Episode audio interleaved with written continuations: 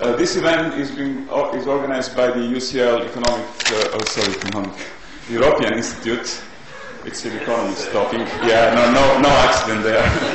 uh, is organized by the UCL um, European Institute and School of Slavonic East European Studies. Now, many of you may not know what is the School of Slavonic East European Studies. Well, you may be surprised we are now for more than 10 years department of UCL.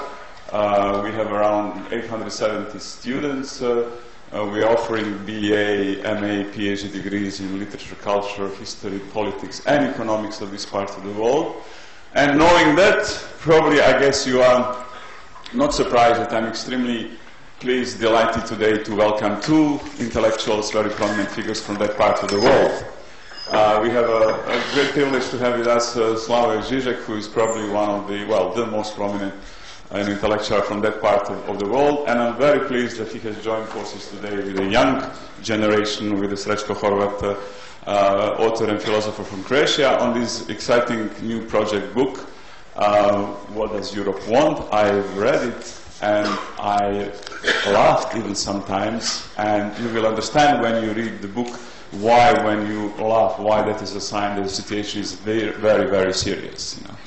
Uh, and we'll find it out uh, uh, tonight. And the event tonight will be chaired by uh, Bojan Aleksov, who is our lecturer in history and director of Center for Southeast European Studies. So, Bojan, floor is yours. Thank you.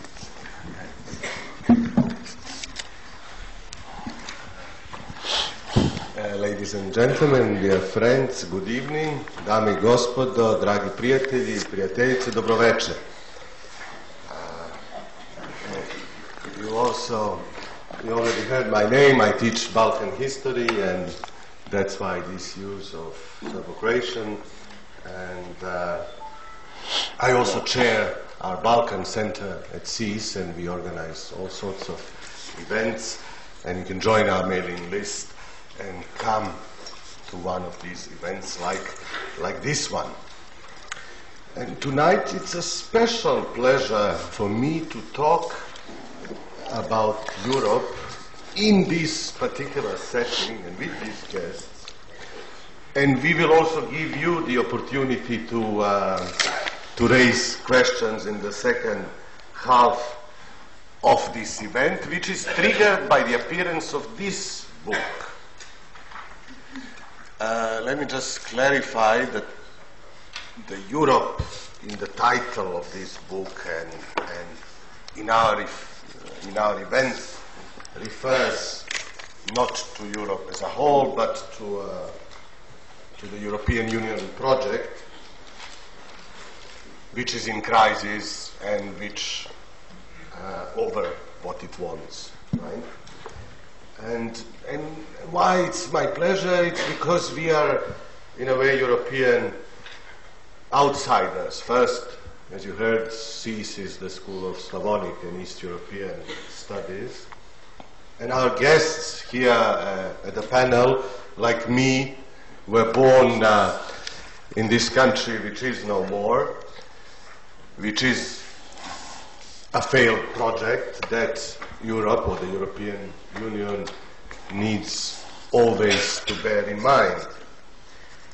So my first question, and I want to give speakers uh, uh, more time. So my first question goes out to Srećko, who lives uh, in Croatia, which recently joined the EU, in the midst of its most uh, serious crisis since its inception, I would say. So I want to ask Srećko uh, about these um, circumstances and the celebration of Croatia entering the, the project in crisis. Was there any reason to celebrate? Uh, first of all, uh, hello, and uh, thanks uh, to Bojan and thanks to UCL for hosting and organizing this event. Uh, yesterday, when I arrived from actually Sarajevo, where, where I live currently, for the next month, uh, I just read in the newspaper that the Monty Python reunited and they, they, they sold out in 43.5 seconds.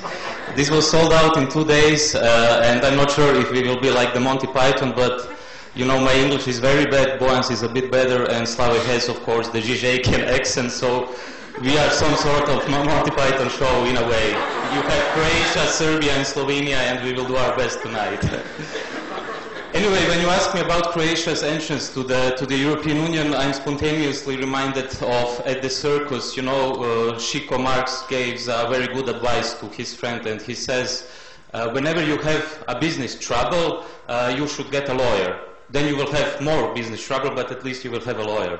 And I think the same goes for Croatia's entrance to the European Union. Whenever you have business trouble, join the European Union. Uh, then you will have even more business trouble, but at least you will be part of the, of the European Union. Uh, of course, I will leave more jokes uh, to Slavoj, uh, or, or, not, but we will see. Uh, but this brings me actually to one of the biggest problems, uh, not only of the European Union, but also Croatia. Uh, according to Eurostat, uh, today research from August 2013, this year, two months ago, uh, the rate of unemployment among young persons is in European Union 5.5 million. Uh, and you probably know who is the first country. It's, of course, Greece with 61.5%. The second is, of course, Spain with 56%. And do you know who's the, who's the third country in this uh, record? It's Croatia it's 52%. So actually Croatia didn't join as they tried to convince us the center of the European Union, a prosperous community with lots of jobs and, and opportunities and so on. Uh, but Croatia actually joined uh, the pigs, you know, so they will have to invent another name, not the pigs, not the gypsy bus, but something else.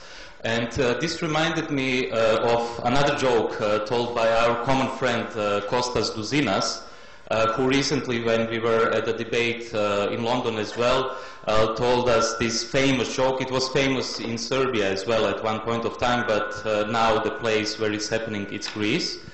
Uh, so a tourist comes uh, to the Athens airport, at the control officer who asks his passport, asks him, what is your nationality?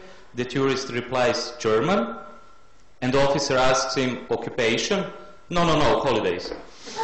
So, you know what, what this joke tells us about Croatia's entrance to, to the European Union, it's actually a bit sad. Because, you know, the Germans and the Troika and the European Commission can really be on holidays when you have the Croatian government.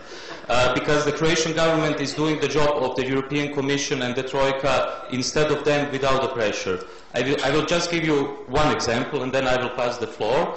Uh, so recently, uh, when Margaret Thatcher died, a few days after the death of the Iron Lady, a famous Croatian economist who was the former uh, Minister of Finance uh, during uh, Tudjman's government uh, published an article echoing a famous Heideggerian motto, uh, No nohain God can threaten, only, only a God can save us now. You know, his title wasn't only a God can save us now, but the title of the, of the article was Only Margaret Thatcher can save Croatia. Uh, and in the article, uh, he, he gave a very detailed plan. You can find it on the internet and Google Translate and so on, and you can even find a, a very nice photo. You have Tudjman, you have this guy, and you have Margaret Thatcher drinking champagne together. Is it a photo montage? Uh, no, it's a real photo. Uh. And you know, that the, the, it, it, was Borislav Škegro, and, oh. and the, minister, the former minister uh, said at one point of time, he said to the Iron Lady, uh, you know, many people in Croatia criticize me of being a Thatcherist uh, what shall I do? And you know what the Iron Lady replied? She said, oh, that's a clear sign you're doing a good job. Just continue with the job. And uh, Margaret, that was 98, and Margaret Thatcher was in Croatia because she got a very rare honorary degree in Croatia, which no one else gets in Croatia for some reason, and Slavoj was there for seven times, and uh, or, or, many other intellectuals, but they never got an honorary degree, but you have Margaret Thatcher getting an honorary degree. So what he said in this article, which is not an obituary but actually a panegyric, he said what we have to do in Croatia is to privatize more, uh, we, have, we, have, to privatize everything. And uh, what happened just one month ago, and it's irony, or I don't know how to call it, Uh, it's not farce, it's tragedy actually. Uh, on the day of independence of Croatia in October, the Croatian government announced the second round of privatizations in Croatia. So as you probably know, during the, the first round of privatizations in the so-called transition period, they privatized uh, the, the, the Croatian banks. Currently, 95% of the banks in Croatia are not Croatian anymore. They are Austrian, Italian, Spanish, French, German banks. Uh, they privatized the telecommunications, which is now Deutsche Telekom, uh, and so on and so on. On, on the day of independence, and here, here I will soon finish, uh, they announced the second and probably the final, uh, the final program of privatization. Uh, they said they will privatize four ports in Croatia. They said they will privatize the Croatian Post. They said they will privatize the Croatian Lottery, and they said they will privatize uh, the Croatian Airlines. so what you and few days ago they said they will, uh, they will privatize Croatian water. So what I wanted to say is actually, and of course this is no different than Greece or than Spain or, or any other countries from the periphery.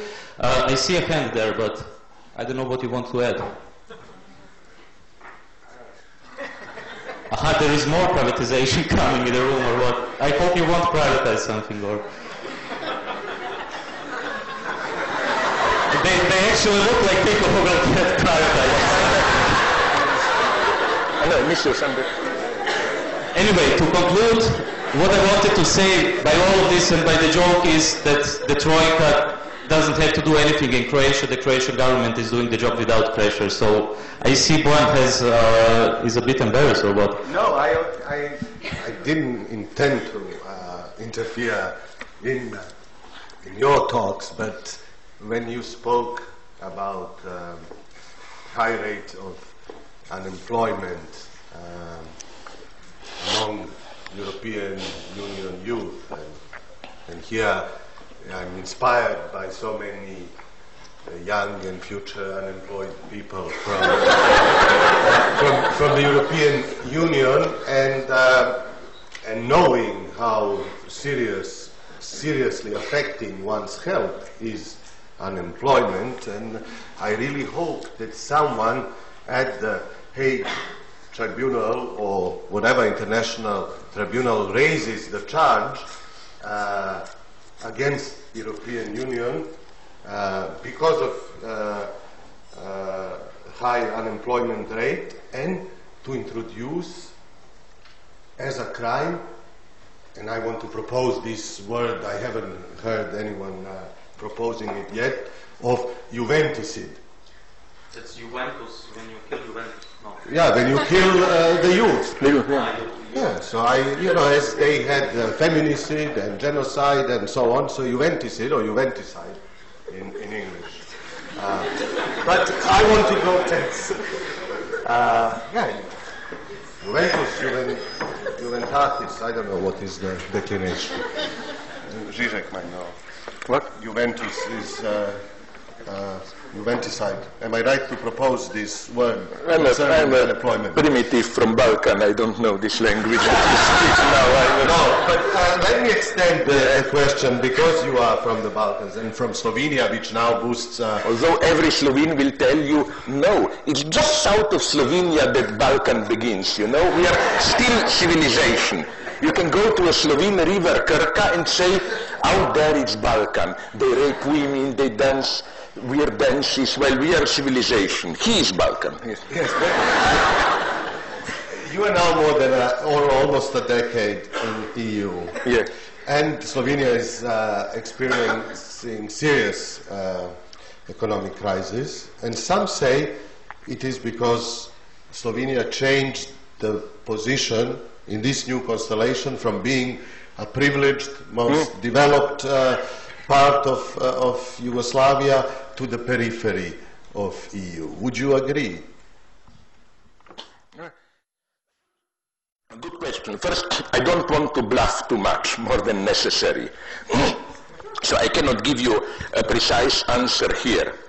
The way I see it is I wouldn't put, this is, I'm improvising now, I would be tempted not to put the blame on just European Union. I would say that the very situation which was in the early 90s, where we were boasting, like the big motto of left and right, was give us, you know, like Hitler said in 33, give us four years and you will have no employment. Our motto was give us four years and we will be Switzerland, another Switzerland. We were, we were so sure of ourselves, economically and so on, that the whole 90s and beginning of and the first five years of the 21st century were spent in this arrogance like we are on the top we don't have to worry. And then all of a sudden we discovered that we missed the train. So again i think in slovenia it's a specific crisis. It's even i would say worse than usually in european union the second thing i want to say, which may sound problematic, especially from some people in Slovenia, I think that the political-ideological situation is so confused that, like, even if you try to formulate some genuinely leftist project, it gets lost. As some of you maybe know, in the in the last winter, not this one, but 2012-13, there was a large protest movement in Slovenia, tens of thousands sometimes on the street and so on. But I think the way it turned out, it was a model of how to screw things up. First, uh, the problem was, and again, I warn you, now I'm saying something that most of my Slovene friends would not agree with me. I think it was a model of what Jean-Claude Milner, with whom I otherwise don't agree, would have called the revolt of the salaried bourgeoisie. That is to say, when real, real horrors happened earlier in Slovenia, already five years ago and more, tens of thousands of textile and other workers losing their jobs, real despair, there was no big fuss, you know and some terrible things happened. For example, uh, workers from ex-Yugoslav republics all of a sudden not only lost their jobs, but were not paid for over half a year back salaries. And one of the replies of the Slovene state was, well, you no longer have a job, so you have to leave Slovenia. And uh, I mean, it was a scandal. There, okay, a little bit of solidarity, marginal from some trade unions, but nothing happened. Then when half a year, a little bit more ago, the government announced some, and I'm not in no way defending the government, I'm just trying to build the contrast, relatively non-justified but relatively moderate austerity measures like no the salaries of state employees will not raise with inflation but less and so on and so on. There was all of a sudden a big outcry where, where were all these people when tens of thousands were suffering uh, before?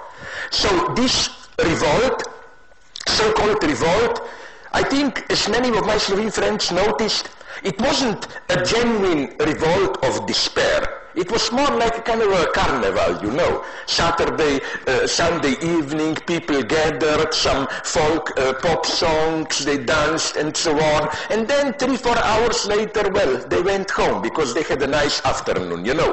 What was lacking was that genuine despair that you can find uh, in Greece, in Spain, and so on and so on. And what makes me really sad although I'm even a personal enemy of the right-wing government which was at that time in power, was that they were, these protesters protesting measures and they succeeded in that the right-wing government headed by Janez Janša uh, was deposed and there was a new, some people call it, I wouldn't center-left government which took over, which is now, if anything, imposing even tougher neoliberal and so on, whatever we call them, measures, but protests practically stopped.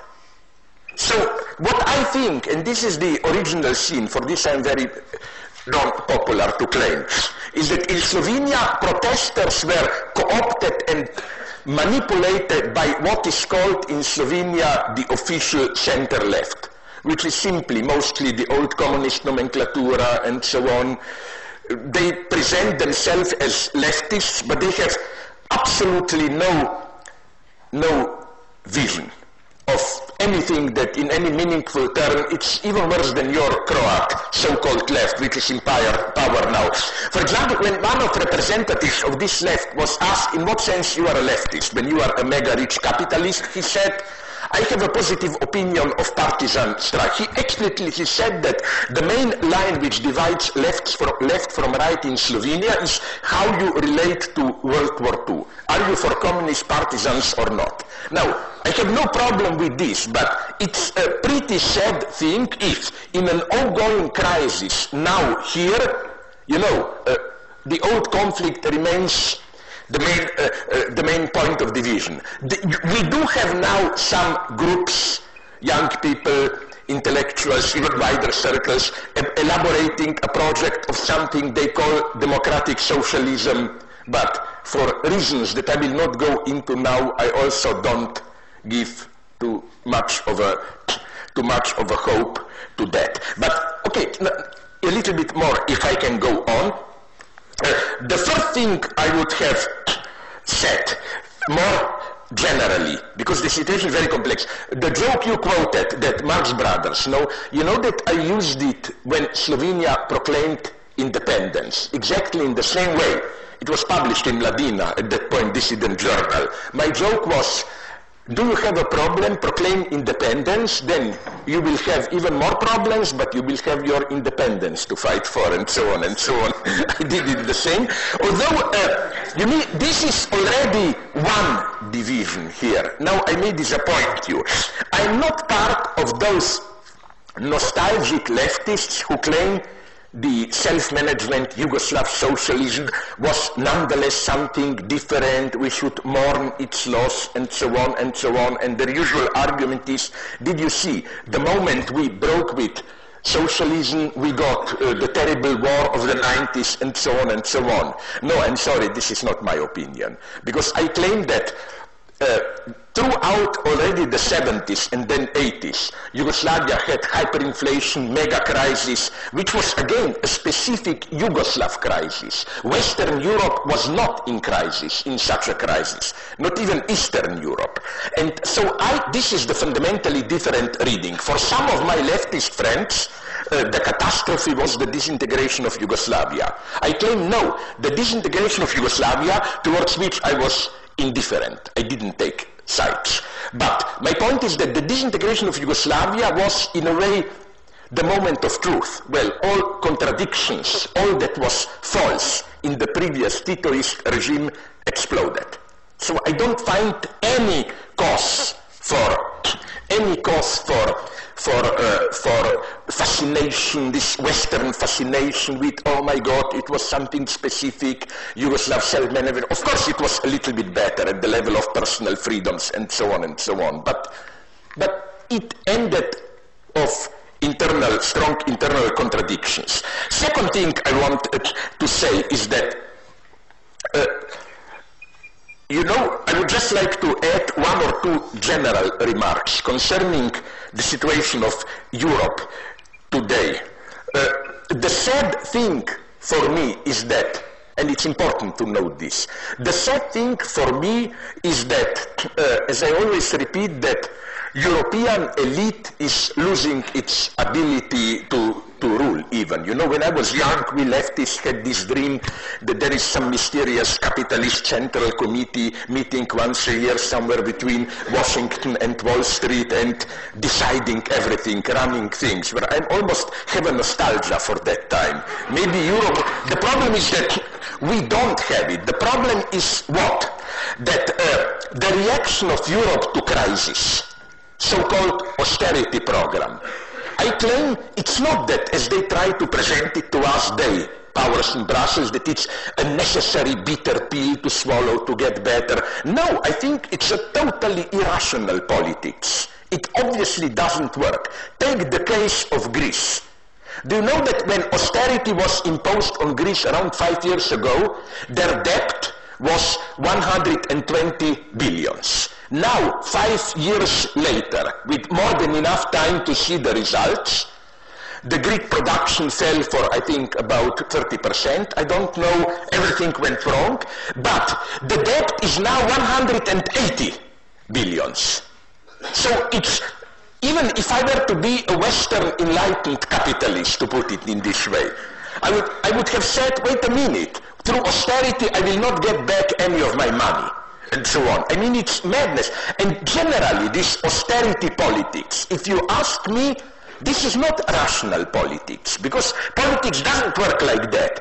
Austerity politics, I claim, is effectively a kind of superstitious reaction, like suddenly there is a crisis, things go bad, and then, you know, you have this automatic guilt-feeling reaction. Oh my God, we, we, we must have done something wrong, so why don't we punish ourselves, you know? We must suffer a little bit to get better, so let impose austerity. To give you an extremely vulgar metaphor, which is accurate here, I think.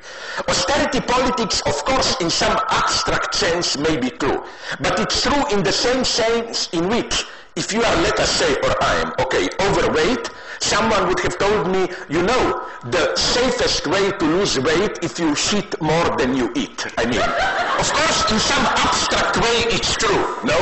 But I wonder if it really works as politics. You know, uh, the, the point, the point, you know, uh, uh, like, uh, you know, here again, the point, austerity in itself, even from the standpoint of capitalist reproduction doesn't achieve anything.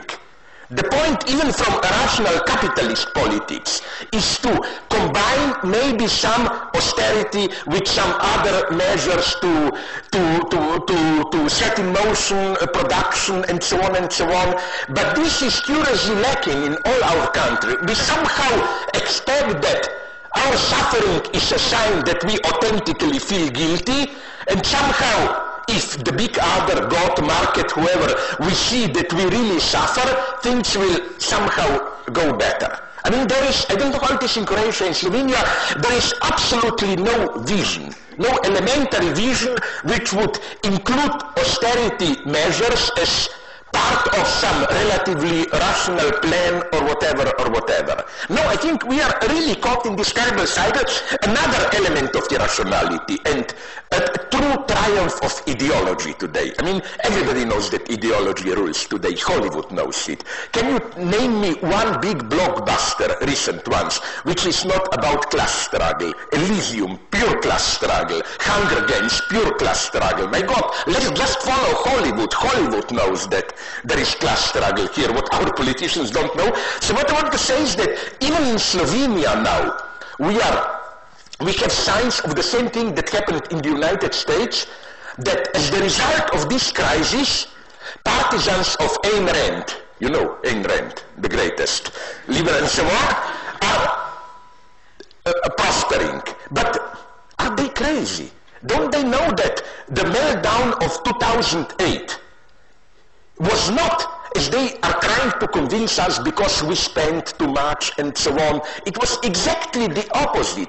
Alan Greenspan, you know who he was?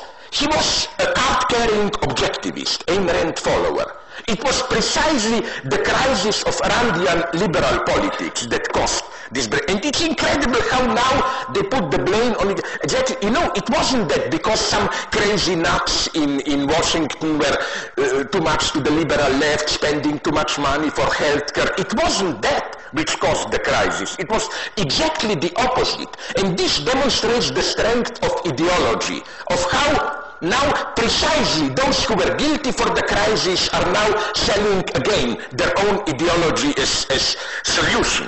Uh, the more worrying thing is the general shift to the right out of the democratic consensus that defined uh, Europe, at least Western Europe after World War II, which was what? Which was anti-fascist unity.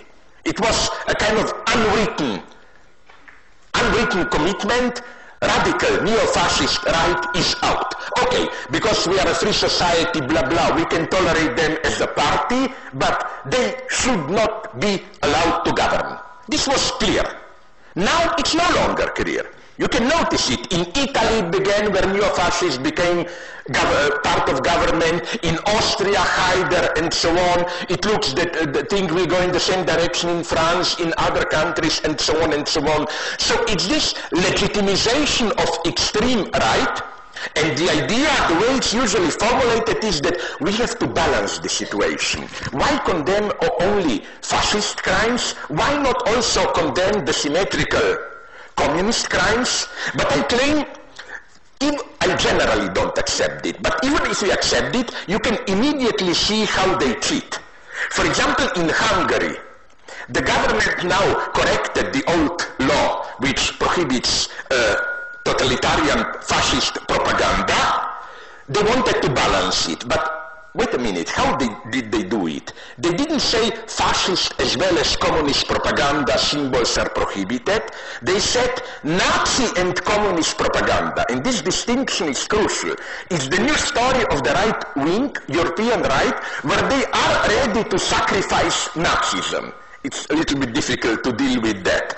But the hidden goal is then to rehabilitate Franco, like Franco, great guy. He kept Spain out of World War II, big humanitarian and so on.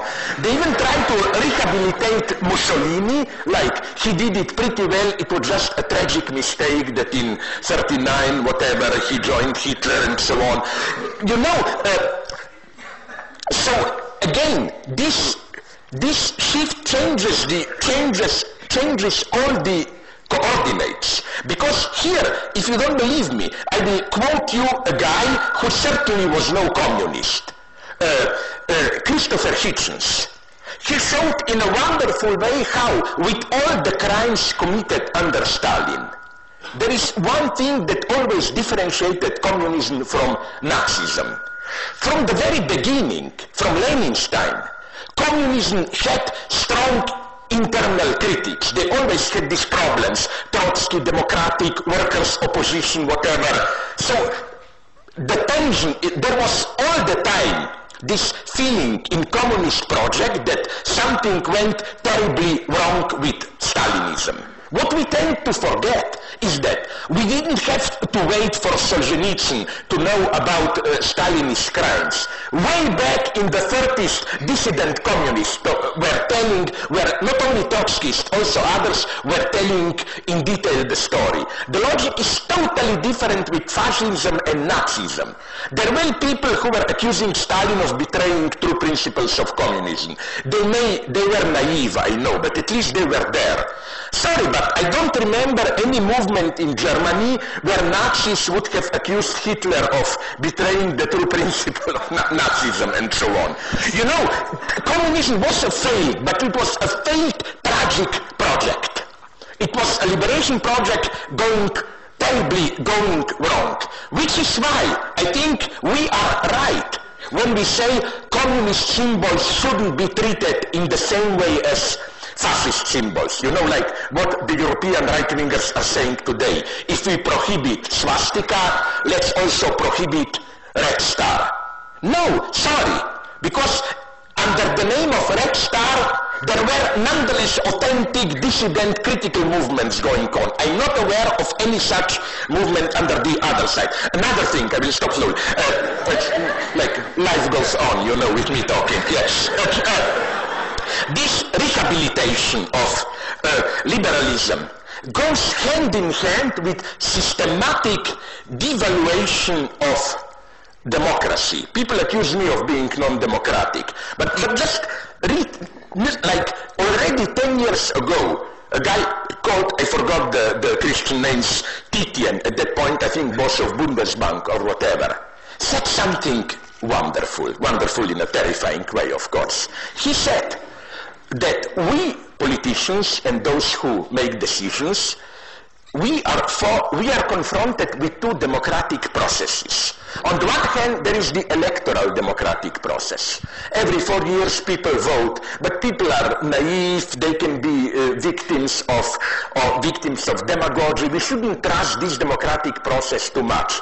But there is another permanent democratic process going on, and it's called stock market where we get all the time informations, it's much more open, it's out of control and so on, and we should listen to this process much more. That is to say, are we aware that this is not just a joke, but that uh, systematically democracy in any meaningful way is neutralized?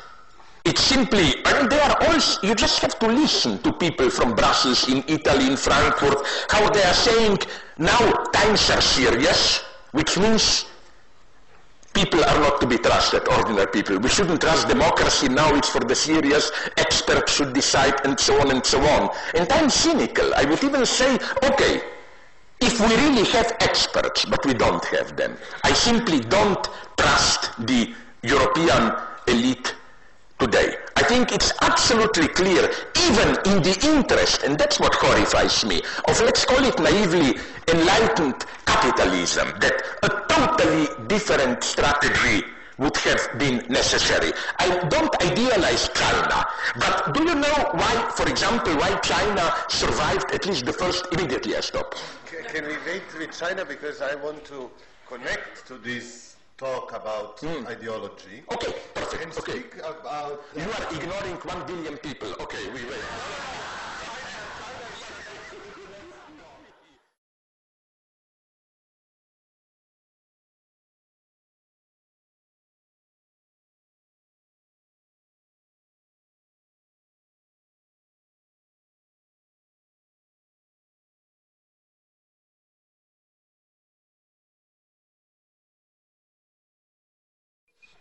And then this big, they call it identity or cultural crisis, which is reflected in the discussions and policies on migration, or yeah, yeah. on Islam.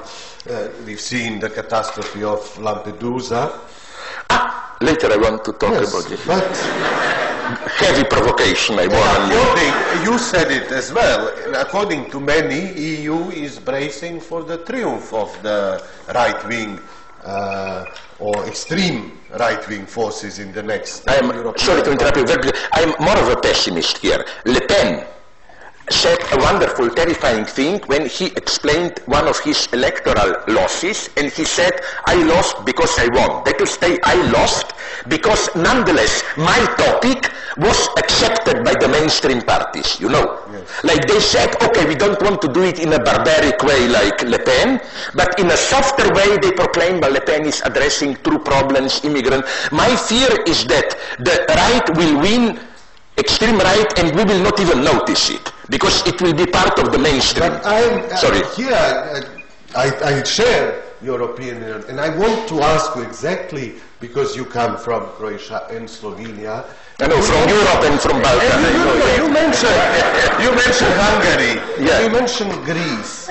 And, uh, and somehow I, uh, I have a feeling that these peripheral countries are more vulnerable to polarizations and to uh, abuses in these identity debates. And we are witnessing it now with nationalist incidents in Croatia, with this uh, fake referendum on, on gay marriages and so on. And we've seen this scenario unfolding already in Hungary destroying Hungarian society, democratic institutions, uh, and uh, damaging the economy. And what is, uh, what is your view, and do you agree that uh, these newcomers or peripheral countries are more vulnerable to these ideological uh, and identity crises and manipulation? I'll come back to, to, to several Slavoj's points, especially about the new movements and uh, also the... In Slovenia, I only... I will speak also about Croatia and other countries, but uh, what is interesting, but I will come back to that, is also the line of demarcation, partisans mm. on the one hand and the Ustashas fighters yeah, yeah. on the other hand. But what... I'll start, I start by, by, by, by, a recent annual report by the European Commission. Uh, it was published, I think, one month ago. Uh, so they published a report on the enlargement and the neighboring countries of the European Union, namely, namely six Balkan countries, including Iceland and Turkey. And you know why it's interesting? Because they name all the problems of all our countries. So you have Kosovo, the biggest problem in Kosovo is corruption. You have Serbia, the biggest problem of Serbia uh, is, of course, corruption as well, but also the, the attitude toward sexual minorities. Uh, then you have uh, Turkey. The biggest problem the European Commission says of Turkey uh, is police brutality on, on Taksim Square and the lack of democratization. And my proposal is just to turn it around and to apply these measures of the European Commission to Europe itself. So, if we speak about corruption, why, why, wouldn't we speak about Christian Wulff who had to resign because of a corruption affair? Why wouldn't we speak about, and I'll come back right now to your question, why wouldn't we speak about uh, Jacques Chirac? If we speak about police brutality at Taksim Square, why don't we speak about uh, the Genova protests? Why don't we, we could spend the whole night here naming all the police brutality at all the protests from Spain, Greece, Portugal, even Croatia, and so on. Uh, but when you ask me, aren't the, the peripheral countries more vulnerable uh, to right-wing extremism, if I understood it right, I would say, spontaneously, I would say yes. But if we look closer, I would say no. Uh, if we speak about the attitude towards sexual minorities uh, in Serbia, then we must unfortunately mention uh, that in France, in Paris, we had hundreds of thousands of people protesting against gay, gay marriage. My country, Croatia, is now part of the European Union. So, you know, you have the European Commission criticizing Serbia because of their attitude towards sexual minorities, but you have a part of the European Union, that's my country, and I don't say it proudly, which in three or four days will have a referendum uh, against gay marriages. So Which, what they try to do is probably they will win. The probably they will win. That's important to, to add because there will probably come another referendum. What is important to say that in Croatia we had only two referendums. The first referendum, Slavoj remembers it very well. Me not so much because uh, I'm much younger. That was the referendum for independence after the collapse of Yugoslavia. The second referendum, and here is Croatia, the new record holder. It has only uh, 40, 43 percent of turnout. That was the, the referendum for the entrance to the European Union. So can you imagine, you had two very important referendums. The first was the referendum for independence. The second was the referendum uh, for the entrance of the European Union. Now in my country we have a, a third referendum. It's a referendum uh, against gay marriages. At the same week, uh, the, the, Croatian government uh, uh, has a new uh, labor, labor law and so on. You have austerity measures and so on and so on. And what will come now, and here, here, here I come back to, to something where we may be uh, finally, or we will just act like the Monty Python where we uh, disagree, is that after the referendum uh, against gay marriages, you will have probably a new referendum, and it's a referendum against Cyrillic. Uh, as you probably know, you Cyrillic, know, you know, uh, the Serbs. That's the letter of the Serbs. You know, it's not like our letter, but whatever. But also the Croatian letter, if you go back to history, used Cyrillic. And then you have, of course, uh, the city of Vukovar, uh, which was uh, beside Dubrovnik and Sarajevo and Mostar and some other cities, uh, the most destroyed city during the war. And what they're doing now is actually they want uh, to change the constitution that uh, only if a minority has more than 50%, they can have their letter. Can, can, can, you can hear the paradox of it. If you have more than 50%, then you, of course, you're not the minority anymore. You're the majority. So what they, they're doing now is they're collecting signatures in Konzum, and that's one of the richest guys in Croatia whose surname is, incidentally, you're not Todoric, Todo Rich. Uh, they're collecting signatures uh, in the shopping malls. What they did for the referendum against gay marriage is they collected signatures in churches. So what you have in Croatia, and here I will slightly disagree, yeah, yeah. but in the end we will agree, I think, yeah. is that, you know, two years ago I would be the first who would say, you know, nationalism and all this story is over, it won't happen again, and we have to focus ourselves on political economy. Mm. And now I would of course say, yes, we have to focus ourselves on political economy, but unfortunately, I think the 90s in ex-Yugoslavia are coming back. And we, we really have to, to, to put this line of demarcation between not partisans, but between the left and between the right wing. And we cannot just focus on political economy. I think now in Croatia it's even it's getting worse than, than in Greece uh, because it's illegal.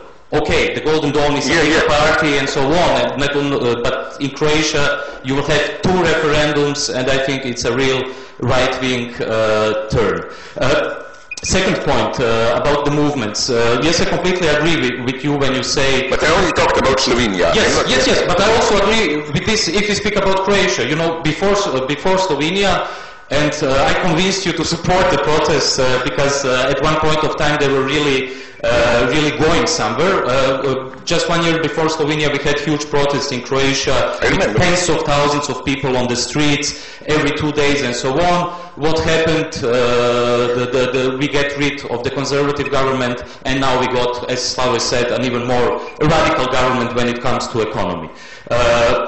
but if we don't speak about Slovenia or Croatia, I would say on the first glance the situation we could quote of course Visconti or Lampedusa and say everything must change in order so everything can stay the same because you know in Tunisia what you got after the Arab Spring you of course got the, the killing of Chokri Belaid and the huge crisis. What you got in Egypt is the Muslim Brotherhood and, and the Arab Spring and so on. Uh, what you get, what you got uh, in Slovenia is uh, Janez Janša with a human face and so on and so on. Uh, but what I would detect here, and I'm asking you if you would agree, is actually that all these movements failed uh, because a fear of power. You know, uh, the, the, the, the, Egyptian left failed because the Muslim Brotherhood on the terrain was much more successful, uh, giving uh, medical aid, yeah, social yeah. welfare to the poor people, and you know, all the left was, was fetishizing in a way direct democracy and saying, okay, the elections will come, but we don't care about the elections. And you know, when the elections came, the Muslim Brotherhood came. I, I would say the same goes for the Occupy Wall Street in a way as well. Can I just reply to Yeah. this Croat Ustashi guy? Sorry. He's my good friend, and uh, uh, my, the only distinctive mark is that I all the time humiliate uh, good friends. Sorry. I, you're the, no, sorry, quite seriously. No, I agree with you, but uh, first, an interesting thing to know back to Egypt that you mentioned, no? But here I'm a little bit more optimist. I hope we also agree here that, you know, it's nonetheless too simple to say this is this liberal Western smug attitude. So what? Was it worth to rebel against Mubarak? It's now even worse. No, it's not as simple as that. M- what my Egyptian friends are telling me is that nonetheless the social texture change, let's call it naively, the civil society is alive. You have you have trade unions, women organizations, uh, students and so on. You know, the social body is not the same. There is a third force which is neither Muslim Brotherhood nor the old corrupted uh, Mubarak, Mubarak nomenclatura. Uh, second thing, now comes the, the key point. What you said, I totally agree that this focusing of economy doesn't mean, mean we simply leave those ideological struggles aside, but I will try to be as precise as possible. It's precisely if we just this is the usual attitude of left liberal enlightened intelligentsia. You know, for them big problems are gay rights and so on, and they silently pass over economy. But what we have to see is that if we formulate the problem in this way, then a lot of workers' unrest of ordinary people is canalized precisely by this fundamentalist right. So my point is that if we, of course we should fight against fascism, blah blah, but if we do it just in this liberal multicultural way, without connecting it to economic struggle, Here completely. yeah, yeah. Then we we end up in a situation because again, this is my big obsession. This is, I think, the central catastrophe of the last decades of European American politics of how the critical energy, which was the energy of right-wing, sorry, left-wing popular protest, is now taken over mostly, with the exception of last year's protests, by right. I mean, if you say today popular discontent, in United States, at least, it's more often than not uh, uh,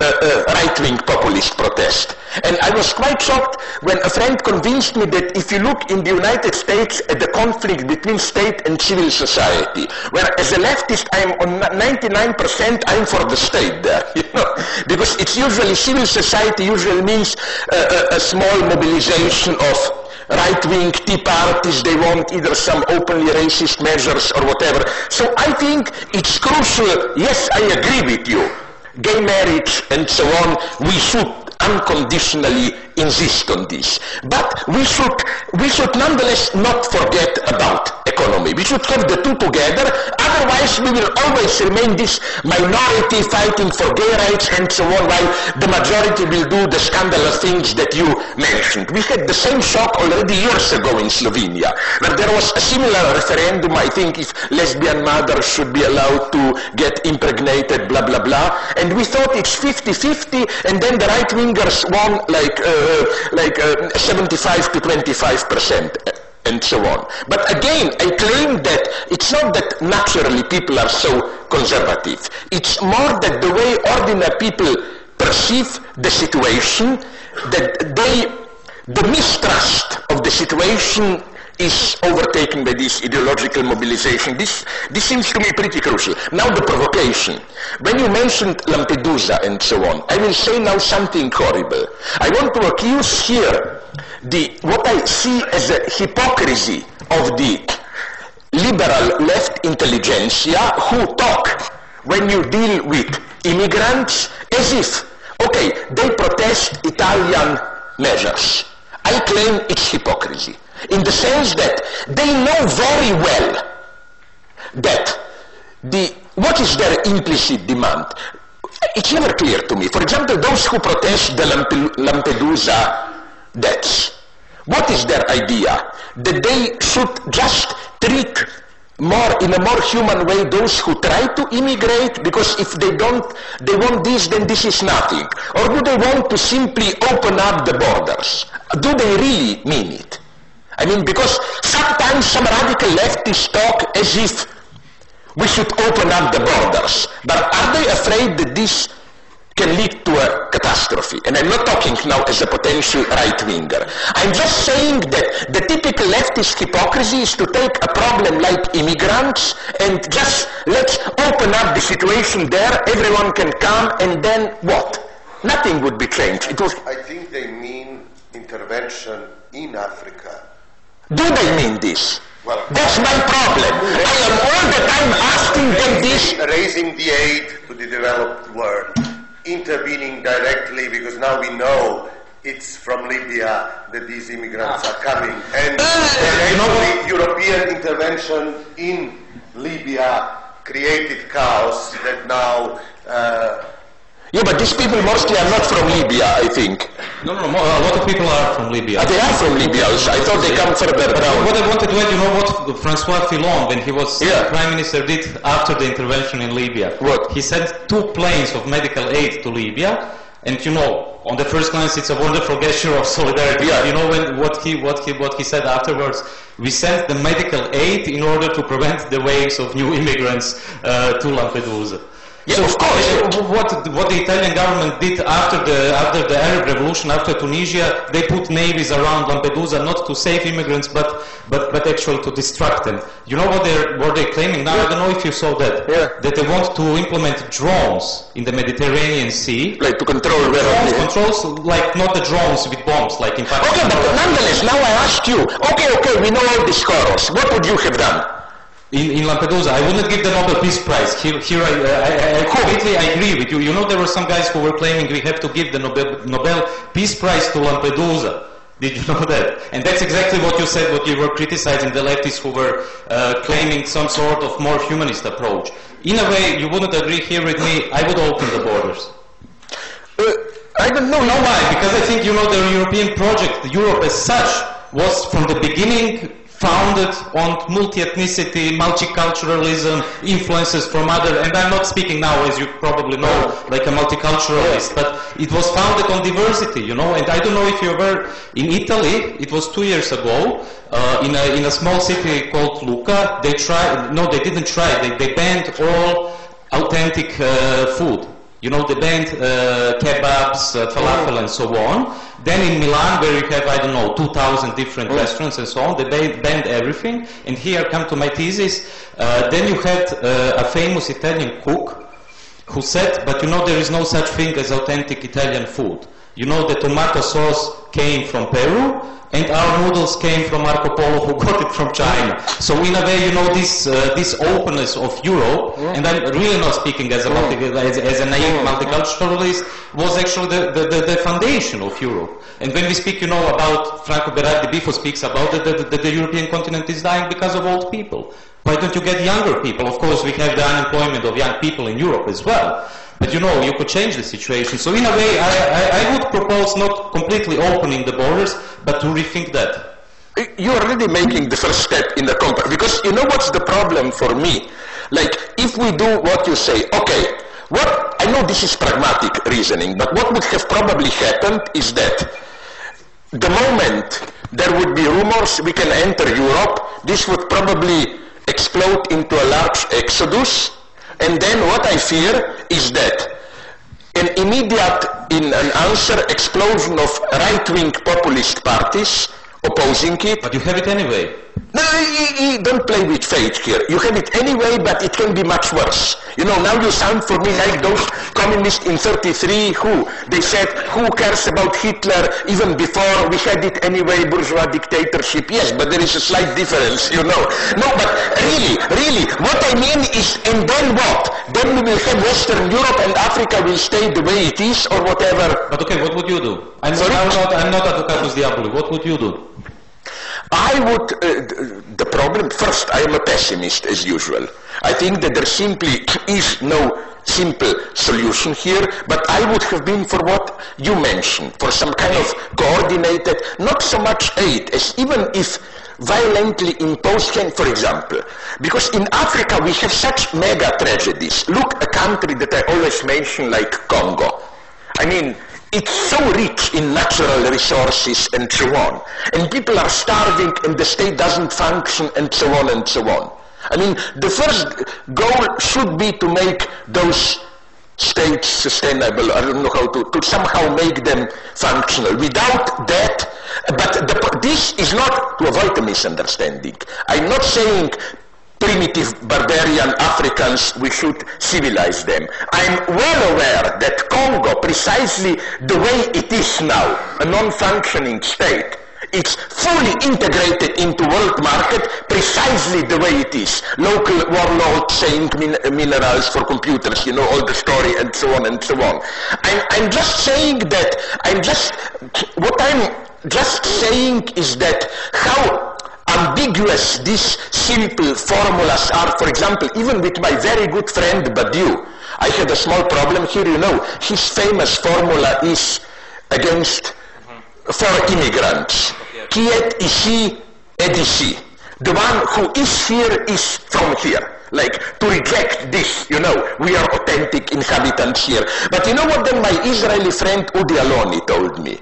Oh wonderful, Israelis West Bank settlers would greet immensely this formula of Badiou. That's what they are saying on the West Bank. They come and say, we are here so we are from here and so on. You know, and then immediately you get caught into these problems. What immigration is allowed, what not, what not, and so on and so on. My problem here is, uh, my problem here, if I may just continue, is this one. When you mention this national identities, Europe, and so on, I agree with you if this were, was your implicit answer that we shouldn't I agree with you, but I would be afraid to just limit this phenomena to southern or even southeastern Europe. Look, let's look at what in our ideological everyday perception is the most noble of what Europe has socially, Scandinavian countries. Sorry to inform you, they have the same right-wing populism at its very violent. Remember Geert Wilders in, in, in, in, in, in Holland. Remember what in Sweden, anti-immigrant violence and so on and so on. So I think, unfortunately, it's not just here. And where I am a pessimist is, okay, uh, is that I don't, my fear is the following one. I claim that this is my pessimist vision. And I like to be a pessimist, you know why? Because pessimists are the only happy people. You expect the worst, and then usually things are not so absolutely bad, and so you are happy. You see, you see, it's not so bad, you know.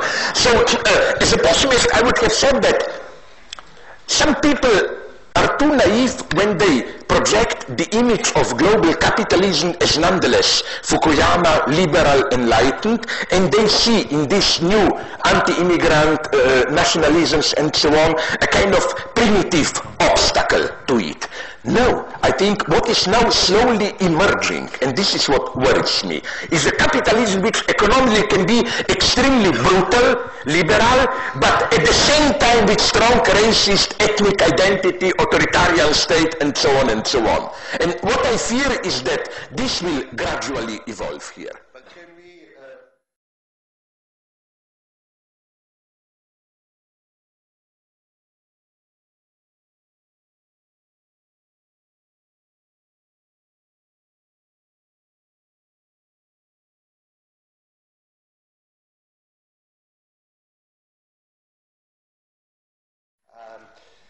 I want to connect this to your China mentioning and millions of people who live differently, let's say, than we do in, in Europe. In uh, last couple of weeks, you were very active. You read here in, in, in, in England your correspondence with Nadezhda Tolokonnikova from Pussy You know the joke about Berlusconi, I like it. I was told in Moscow that immediately after Pussy Riot scandal, uh, Berlusconi called Putin, oh, I want to visit Moscow. They asked him why, because, he, because I saw on TV screen this, these posters, free pussies, free pussies, you know. sorry, go on. just a multicultural reaction, sorry. No, but we, now uh, Putin-led Russia is, is on the rise on all fronts. We have seen several successes of, uh, of Russia's uh, in international diplomacy. yeah, more yeah, yeah. So, and Putin is doing increasingly well. Uh, so you seem, with your support of Nadezhda, you seem to be waging a lost war. And my question is, the Russian autocratic model, Yeah. the Chinese autocratic model, or the Gulf states, Yeah. uh, Which are the worst? They are new slave society, the yeah, Gulf states. state Yeah. No, but we are constantly being threatened by power holders here and those promoting neoliberalism Yeah, or yeah. austerity measures. If you don't like, the alternative Yeah. is Russia, China, or um, Or Gulf states.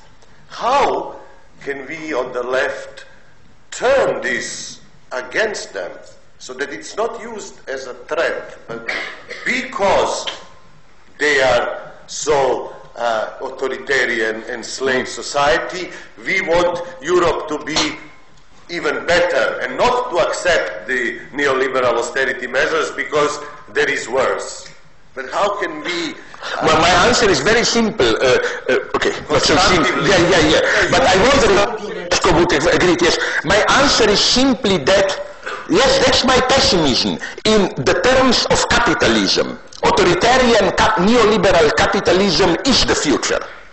Yeah, but I could tell them if we go on doing what you are telling us to do, we will end up as Russia, Yeah, China, or Gulf yeah, yeah. So because of that, we have to change. Yeah, yeah. I think I think there is a choice here. If if only like the, my, the way I react to sincere liberals who is who are worried about freedoms and so on, I tell them, you know, only a more radical left can save you.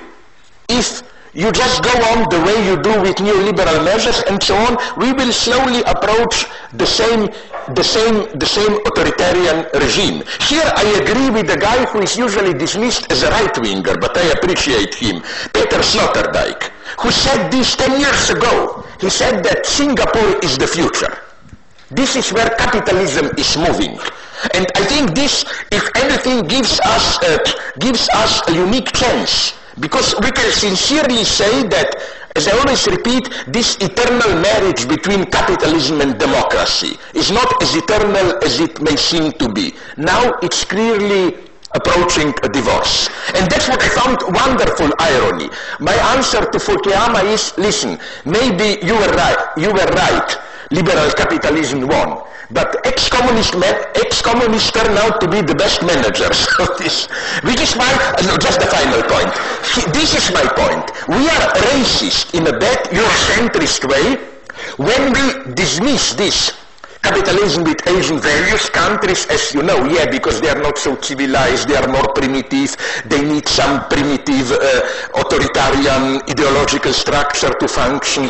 But when I was recently on our communist fourth meeting in Korea, Saroj Giri, my Indian friend, told me, no, that an uh, uh, an investigation in India has shown that precisely these young managers whom you would have thought they are the tool of freedom, you know, young, successful, postmodern, digital guys and so on, that in their private lives they tend to be much more fundamentalist, religious Hindu than otherwise. The problem is that the reference to uh, the ethnic values and so on is already totally trans-functionalized by global, by global capitalism. It's totally wrong to see that if we are Western permissive liberal that we are somehow more, more fit to practice digital capitalism. No, we, we are, if we remain at the level of capitalist dynamics, we are lost. We have to, and here I would say this is my reason, maybe you again don't totally agree, that I think maybe it's worth fighting for European legacy. I was shocked when I, uh, when I was uh, in India to discover something and Saroj Giri gave me some documents. How for example, concerning English language, do you know that the more you go up the social ladder, the Brahmin, they talk all the time about Hindu traditions, Indian, eh, English colonialism is threatening us. The more you go down, the more they are pro-English. The Dalits, the, the untouchables all like English. Why? Because as a foreign language, it allows them an escape from all that Indian bullshit, hierarchic traditions, and so on and so on. And I think that this is the fundamental legacy of even capitalist modernity that we should accept. We have to lose our roots. We have to be wounded. Only in this way we can liberate ourselves. What do I mean by this? Just my formula and then I go on. The example that I used often. Uh, that's why I admire Malcolm X. What did he do? You know, Malcolm X. X stands for we don't have a family name we were torn out of our African roots and so on. Okay, now how do you react to this? You have two ways. One is like the cheaty TV series Roots, so let's go back and find our roots or whatever. Malcolm X's answer was exactly the opposite one his reaction was not let's search, let's try to recapture our African roots. No, his answer was, but this very mega trauma, we being cut off from our roots, gives us a unique chance to be more modern than Europeans themselves, to build in this void a much more emancipatory universality and so on. And this is, I think, why I have a deep mistrust of this idea local cultures, traditions and so on are a defense against global capitalism. No, they are its perfect tool. The only way to break out of capitalism is to accept, fully endorse this deracination, losing roots, universality. This would be my modern definition of Marxist proletarian position and so on and so on. No, here I would agree, uh, but, uh, but, but and I will go on. Uh, first, uh, uh, of all you mentioned, the, both of you, Bojan and you, you mentioned Fukuyama several times. I would I, I, would like to start with this and then answer your question actually to be to try to be not only pessimistic and pacifistic, as you said, uh, but also uh, constructive. Uh, I had the opportunity, as I think Slavoj knows, to, to, to meet Francis Fukuyama in Paris, I think it was 2011. Uh, we had a two-hour conversation or something like that. And you know, at one point of time, uh, we of course spoke about uh, the end of history. Yeah. And I asked him, do you really believe uh, yeah. the end of history came? And you know what he said? Yeah. Uh, I don't believe in it, in it, anymore because of two reasons. One is biogenetics? No, no, no, no, no, no, no. Here he mentioned only two reasons. The first is right-wing extremism. He said this only one, uh, one month before Anders Breivik. Uh, massacre. Uh, and here I agree actually with you that he still has this uh, fantasy that right-wing extremism is not part of the system, Yeah, the yeah, problem yeah. of the system, but that it's something Yeah. outside which can, you know, ruin capitalism as such. And the second, what he said, that was very interesting. Uh, I asked him something about Al Qaeda. Do you think Al Qaeda is still dangerous? And he said, uh, No, I think China is even more dangerous than Al Qaeda. Uh, what happened then is that I published this conversation uh, in, a, in a famous Croatian, not so famous, but whatever, uh, actually now neoliberal weekly. Uh, after the interview, uh, the Chinese ambassador in Croatia gave an even bigger interview for, for, for this weekly uh, with the title Francis Fukuyama is a banana man. Uh, which means uh, we in China call all those people who are from outside yellow, from inside white, we call them banana people. And of course, here I would be on Fukuyama's side because it's a completely racist uh, argument uh, without any coherence. And I would even go further and I would say actually that we should inverse this banana thesis or how to call it, I don't know. That what we have today is that Europe is from outside, I don't know what's the fruit or vegetable for it, maybe you can remember. From outside it's white, from inside it's yellow.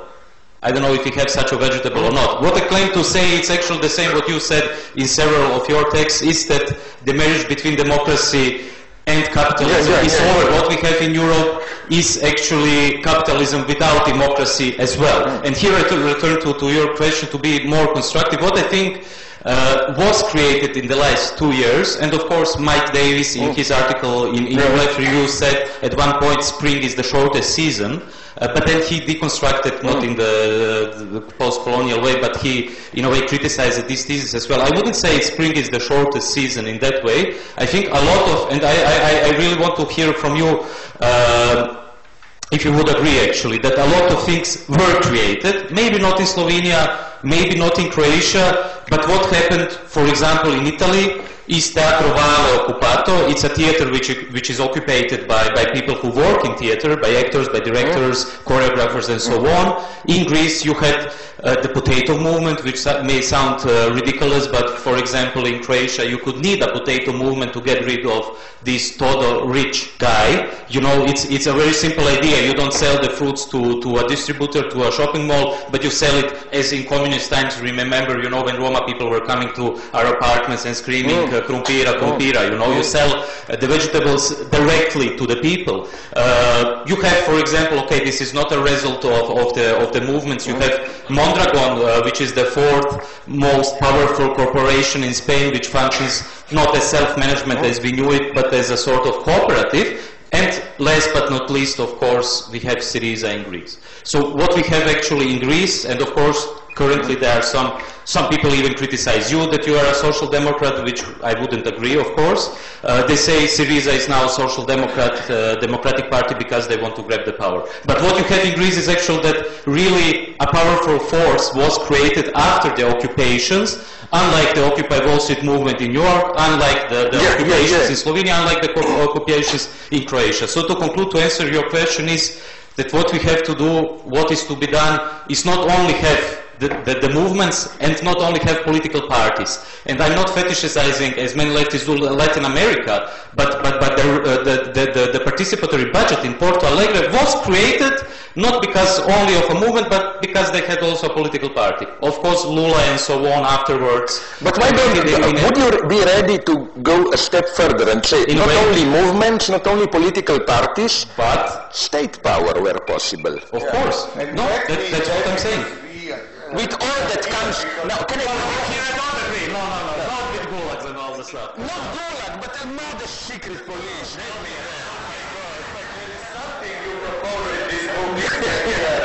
and, and this is the last uh, comment. Uh, uh, I give you three minutes to make because we want. But you know I fight metaphysical linear notion of time. So three minutes. No, but he's like, you know, when some our friend with whom I, it's very short. It's very One short. of the, the, the arguments and the articles in this book is the, it's called Margaret Thatcher of the left, where you advocate this idea that we need Margaret Thatcher at the left, or you ask for a new master. So I find it very provocative, and can you share uh, with us before we open the floor to the audience? Okay, nonetheless, if I can answer quickly, I agree with your fruit metaphor, no? What's the fruit? Uh, no, my f- fruit is watermelon, of course. What? Green and Green and red inside, no? Yeah, yeah, yeah. We pretend to be green, Mother Nature, blah, blah, blah. we are red inside. Joschka Fischer and Cohn-Bendit. Sorry? Then you have Joschka Fischer and Cohn-Bendit, or no? No, they are traitors both. They are, they are unripe melon, green, a little bit red, and then white in the middle still. So don't mention them. But nonetheless, I want to make clear one point. You know, with all, and we are right, criticizing radically Europe and so on. What I nonetheless insist, and we simply shouldn't forget it, is that even the tools with which the way we criticize Europe is come out of European legacy. For example, my friend Bülent Somay from Turkey, who will defend this Friday his doctor's thesis, gives in his book a wonderful, in his thesis, uh, The Orient Doesn't Exist, a wonderful example how in Turkey you had in the last decades against the Kemalist enforced modernization, a movement of middle-class Muslim women who, provoking the official ban on being veiled, insist of having their right to wear veils. And he is right to point out that this is absolutely not simply a return to tradition. Of course, it is as to its content, it may appear. But the way they do it, it's a typical postmodern, even uh, identity politics stuff, you know, we want to be recognized, to show ourselves the way we want, and so on and so on. And so, uh, again, we should always be attentive to this, that Europe is always giving us, at the same time, the tools to criticize Europe itself. This is, I mean, what by Europe, I mean what? I mean precisely this universalist legacy and so on. And from here, I draw a radical conclusion. My conclusion is that the defenders of Europe today, the European right-wing anti-immigrants, I think we should not simply attack them from some vague universal, oh, you are too European, you don't see we are part of a global world.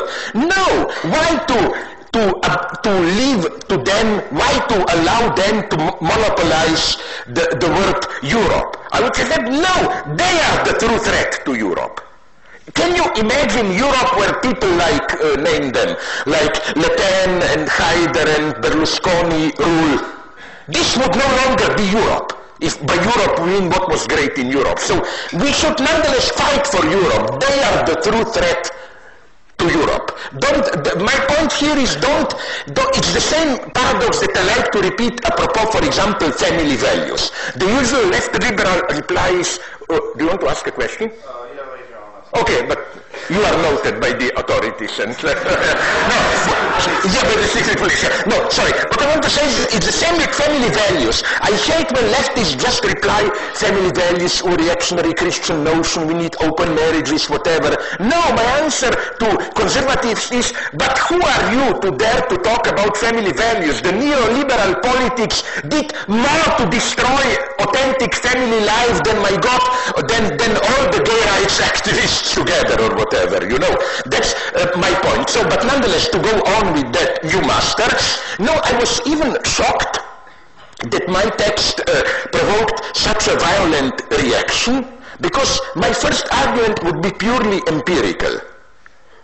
Show me one radical emancipatory movement which didn't which didn't didn't generate a leader figure. Like people told me in Venezuela it's wonderful. In cooperatives people taking over blah blah blah. Yes, because you have Chavez up on the top there and so on.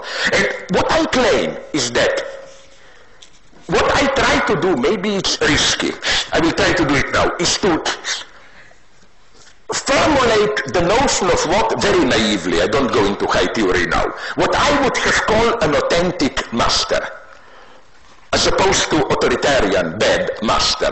Bad master is the one who gives orders, who deprives you of your freedom. No? The bad master is who tells you, work uh, like ora et labora, work and pray, pray, celebrate me. Or Erdogan in Turkey, Wonderful. I read in Bülent Somay's thesis. You know what was its wonderful? The electoral slogan of, of Erdogan's, this Islamist party. Uh, shop and pray. It's wonderful, like consumerism plus a little bit of Muslim identity and so on.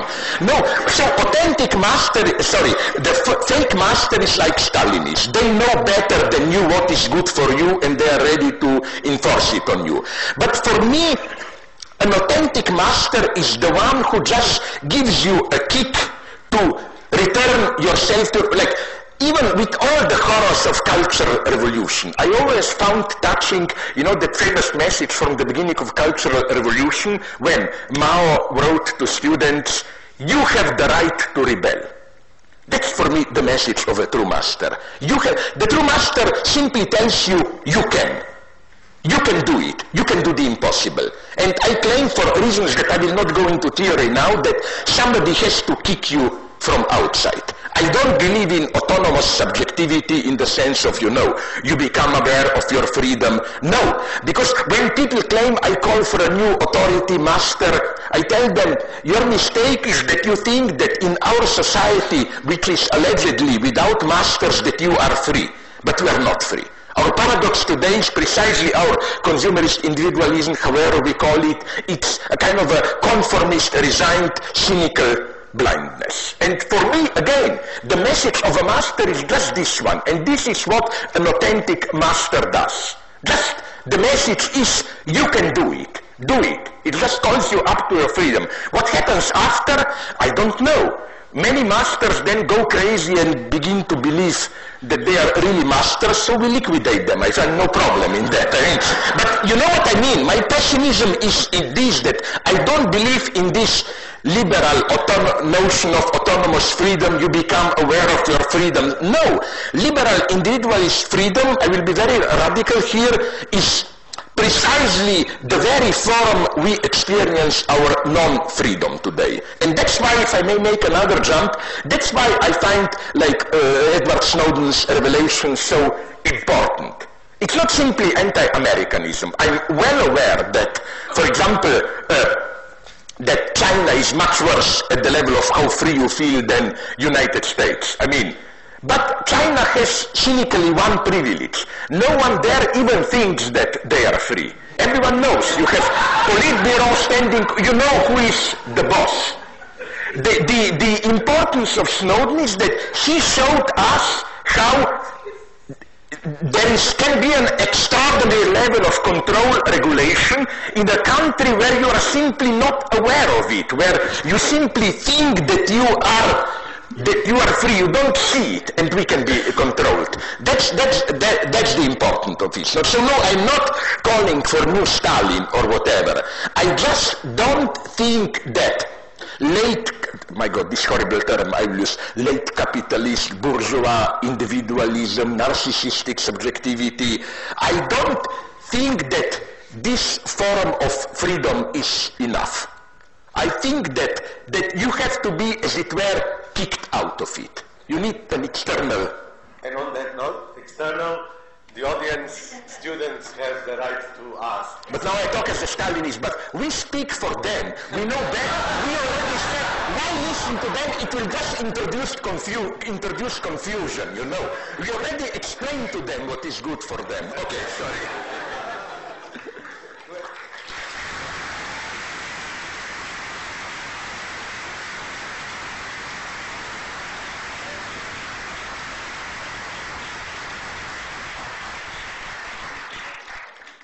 Let's have three questions. Uh, collect them so that you have enough material. So we can not answer some questions. Of Yes. Uh, over there, Melvin. Well, the guy here is trying for a long time, maybe.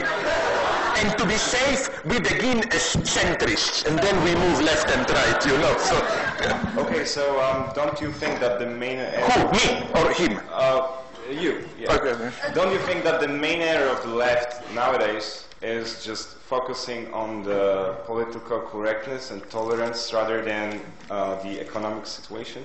Because, like, I think most people don't really care and they're mostly neutral if, like, as regards the gay marriages and so on. but th- what they care is that they they're un- unemployed.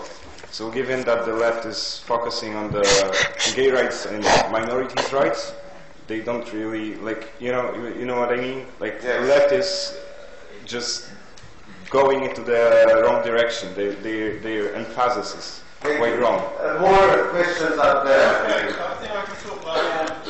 Um, I, come, I, I, I, I have a great interest in a country which perhaps feels even more peripheral than the former um, Yeah. uh, republics of, of, of You- you- Yugoslavia. That's Bulgaria.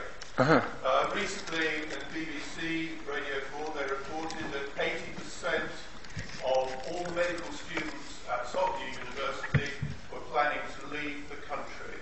You have a, a political vacuum there, which has been created over a long, long period, which created a tremendous cynicism, which I would say is even more dangerous to that country than the extreme nationalism. Uh, and there, there are demonstrations, counter demonstrations, a bit like your bourgeois festival that you were describing, on the one hand, and counter demonstrations which are paid, paid for by the main parties uh, of, of, in, in power. And uh, there is co- also, uh, there, there is, uh, there's coming a question. There is also, I just, just you know, I, I don't know how many Bulgarians there may be here. Perhaps there's somebody who can speak better for Bulgarian than I can. But there is a, uh, there is an increasing paranoia being created on both sides by Russian, in, the, the threat of Russian incursion, economic interest in, in Bulgaria, but also uh, a tremendous amount of, of, of traditional racism against, um, against Turks, um, which is a, a, a significant minority in Bulgaria already. Um, what, what do, you, do you have any feelings about Bulgaria? Did you speak with Bulgarians about Macedonia? Yes. There, how, how do they relate to that? That's for me always the traumatic point. Do they admit the autonomy or do they treat Macedonians their own, as their own subspecies?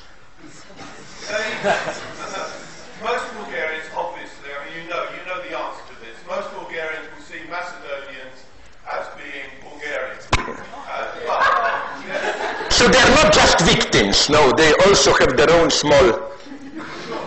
Here.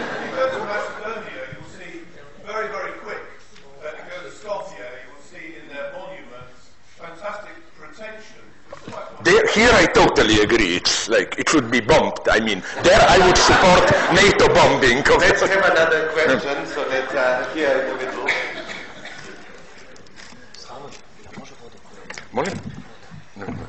Marzio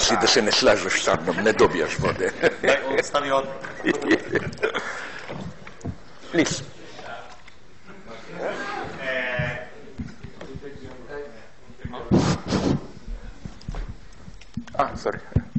Thank you. Uh, Kostas Douzinas, yesterday during a book presentation here in London, referred to three main factors that uh, um, must to be met in order to in order to see an overthrow to you know to become real in a political overthrow. The first factor is uh, strong uh, political desire. The second factor is uh, a very concrete, radical uh, political object. And the third factor, during, uh, according to Sorry, what do you mean by object? Program or what? A program, political platform, and of course a party. Yeah, yeah. Okay, in the end. And um, the third factor is a catalyst that is going to, you know, is going to work in order to to, to help the other two factors uh, to to see this overthrow to become real. So. Uh, According to your point of view, Srećko and uh, Slavoj as well, what is this catalyst for you uh, in order to see an overthrow in a national, but most important, uh, most importantly, in a European level? Behind you, there was another question. Fuck you, you said three questions. Now it's the fourth. Yeah. Yes, Just, that's because the microphone was near. yeah, yeah, yeah, this opportunist, ex- so, social democratic excuses, yes. Yeah. So this could be for the whole panel. Um, you said uh, economy. We you have to look at the economy, and I would say this is the only way you can make sense of any of these questions. Uh, uh, you say austerity doesn't make any sense. uh, whi- which is true um, because it ends up undermining the stability it's meant to prop up, but it's also clearly necessary for states to maintain their credit rating so that it can maintain quantitative easing and so the crisis doesn't happen again. I mean, all, all of these political questions can sort of be pushed aside, I think, a bit when you have the, the fact that um, over the past 40 years, state debt to GDP ratios have risen pretty consistently, um, even during boom times. And uh, like in from 20, 2007 to 2011, U.S. public debt rose from 62% to 100% of GDP. So, what do you have to say about that? I mean, austerity is necessary, but what, what's the future? Okay. Uh, you begin. No, no, no. That, that, that was, you know, you say when, when you have to pay lunch, then you say you begin, and then I say, no, no, no, please, Slava, you. no, no, but, but I, I will pay the lunch anyway. Uh, the first question, very short answer, yes. Because that, that was the thing we were speaking all the time about, you know, how political correctness and all these cultural identities and everything is actually, you know, if you don't think about political economy, then, then you don't have you know, you, you don't have the, the right critique anymore. But on the other hand, as I said, I think today we are in such dark times that we have to take care also of, of other problems. Uh, the second question uh, regarding Bulgaria and cultural heritage, uh, here I must be a bit, uh, you know, skeptical and cynical as well. You know, yes, Serbia has a great cultural heritage, but you know what's the product? The product is the rehabilitation of, of the Chetnici and so on. And I don't know if Bojan would agree, you know, of the collaborators of fascism.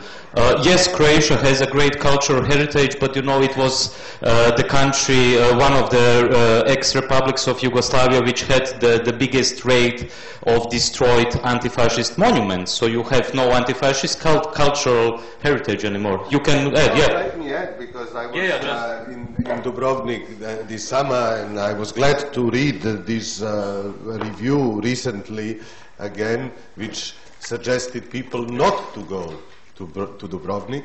It's a beautiful place, but it is destroyed by overdevelopment and uh, particularly these uh, uh, neoliberalist, monopolist, consume, Todorić uh, type of guys. You have four kinds of shops.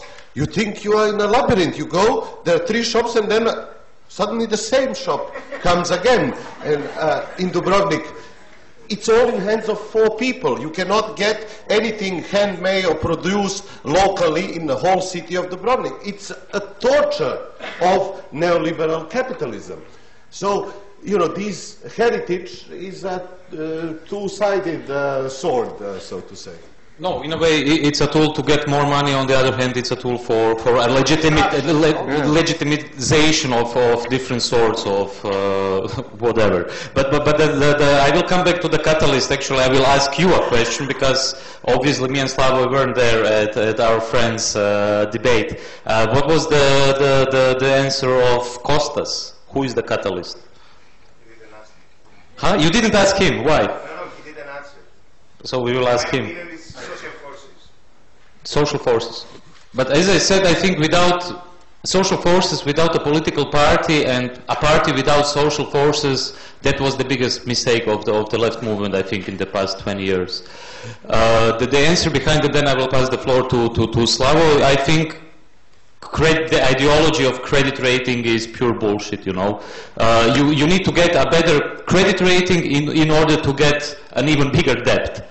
and our friend Maurizio Lazzarato has written a lot about it. And you know, what the, the, the, biggest banks in the US be, before the financial meltdown had the best credit rating just a few days before the financial meltdown. So I think the credit rating, and if you if you read books about the history of credit rating agencies, you will see they rule the world actually with, with the credit rating, and that it's pure ideology which doesn't make it doesn't have any.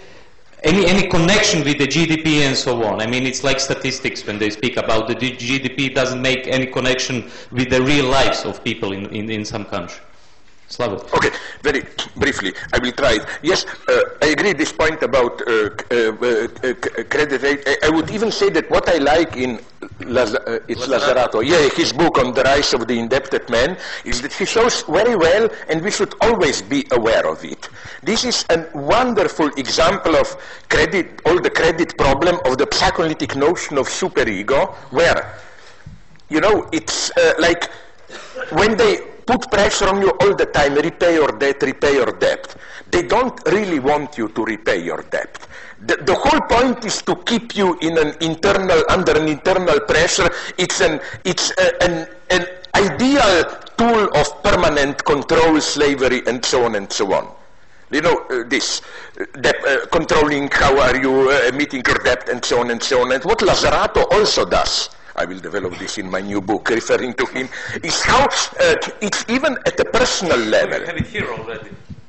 Maybe. I- on I- yeah. Uh, may- oh, really? Oh Yeah. my God. Uh, okay. Whatever. No, what I like is this idea of how, even at a personal level, today, precisely the fact that all of us are more or less indebted enables a wonderful ideological operation that all of us, you know, in old capitalism, Marxists, some of us were bourgeois, some of us were workers or whatever, but we were all formally equal as free citizens and so on. Now, in the latest stage of ideology, we are all capitalists. You know in one way? Uh, the key term here of this ideology is self-entrepreneurship. The idea is that, let's say you are a father of a family, and you borrow money and then you can decide will you invest it into your health into your son's or daughter's education or whatever? The idea is that you are here dealing as a small capitalist that through allocating your debts you are basically at a smaller level the same as a big capitalist you know. So you see i'm simplifying it now but you know the idea is then What's the problem? There are no workers. We are all capitalists. We are just investing differently, and so on and so on. It's a, it's a Can wonderful. I just add two things to this? Yeah. You know, you were like the first thing. When I was one month ago in India, you know, they, they still have this good old colonialist habit that they put the newspapers uh, under your door in the hotel room. but here I am for colonialism. Yeah, yeah, here I am about as well because you can see what the enemy is doing. So I got the newspaper at 7 in the morning and Yeah. it was the daily edition of Times of India.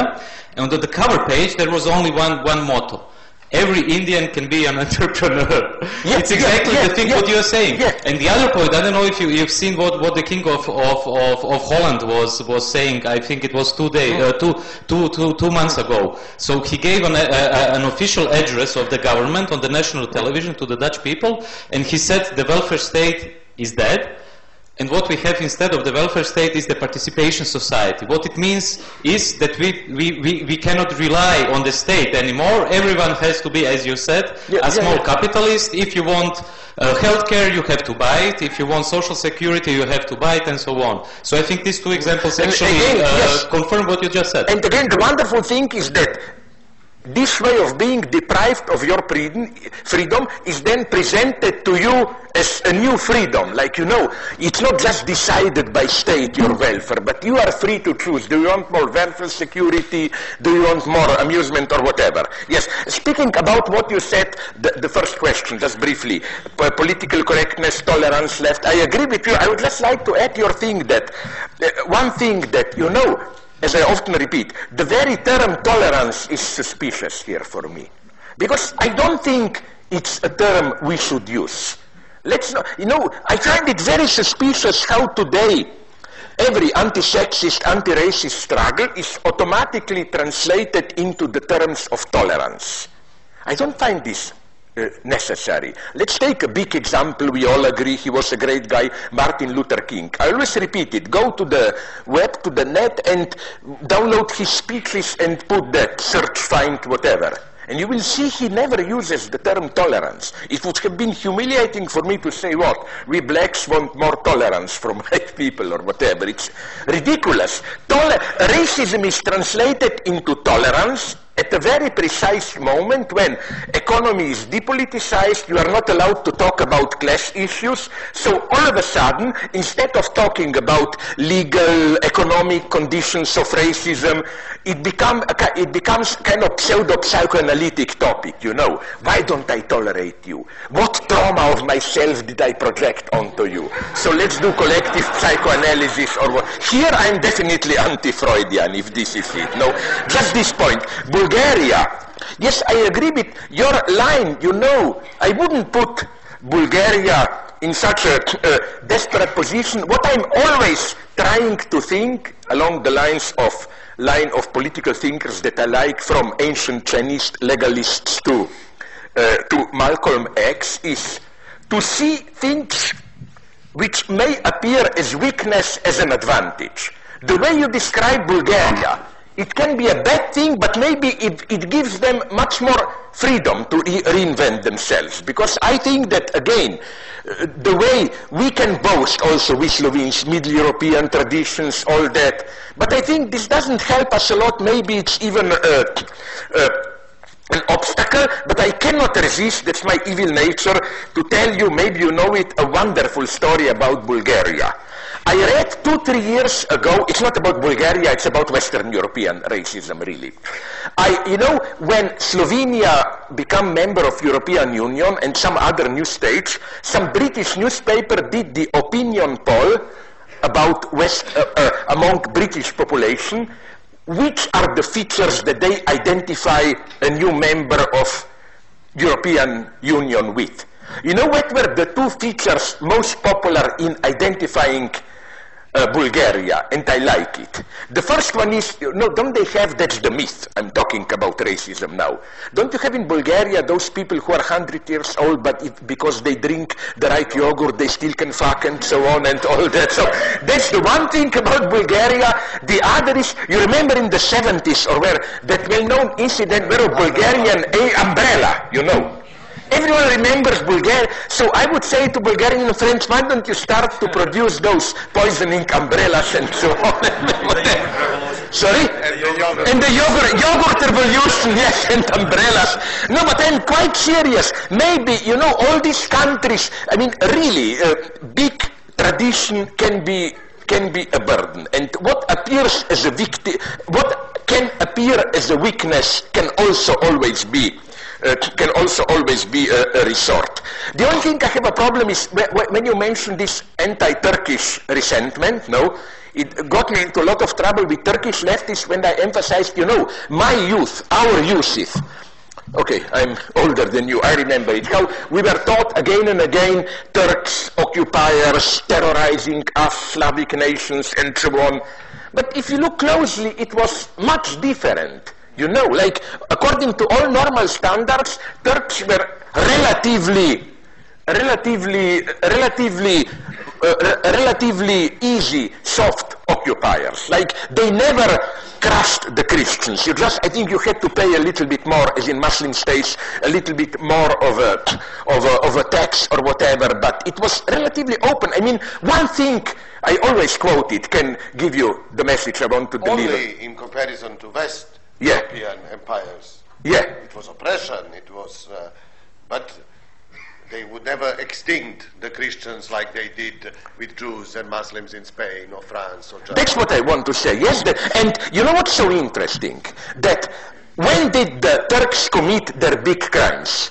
That is to say, uh, Armenia and then Kurds. It was modernization, yes, when they wanted to become a Western modern nation state. So that's uh, an interesting point here.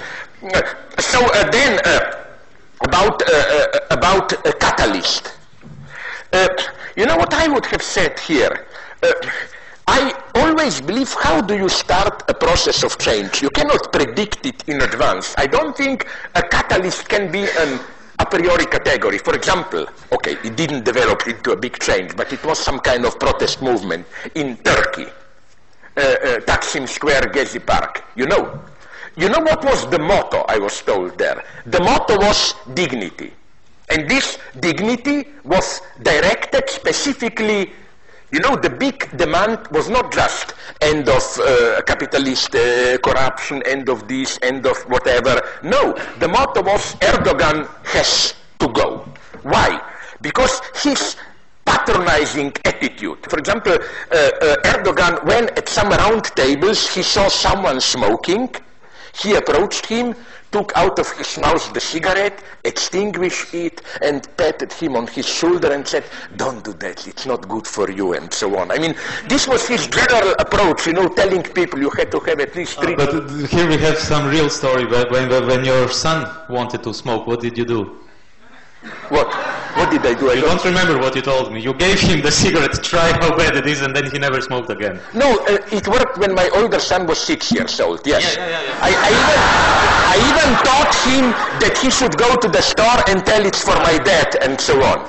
But I did a good thing because again, it was so dis- ah, no, ah, ah, ah. never till, till he was 14 when under the pressure of uh, colleagues and so on he started again to smoke. But I did succeed for I did succeed for a no no no no. To tell you a dirty private story my children I educate them in my way. Like three days ago it happened. I was mad at my younger son and I told him you know in the Serb proverb you know jeboti pas mater like let the dog fuck your mother. You know what was his answer my, a dog already did that and I am the result. Like that I am a dog and so on. That's Marxist education. Okay, but let's go on. No, the catalyst problem.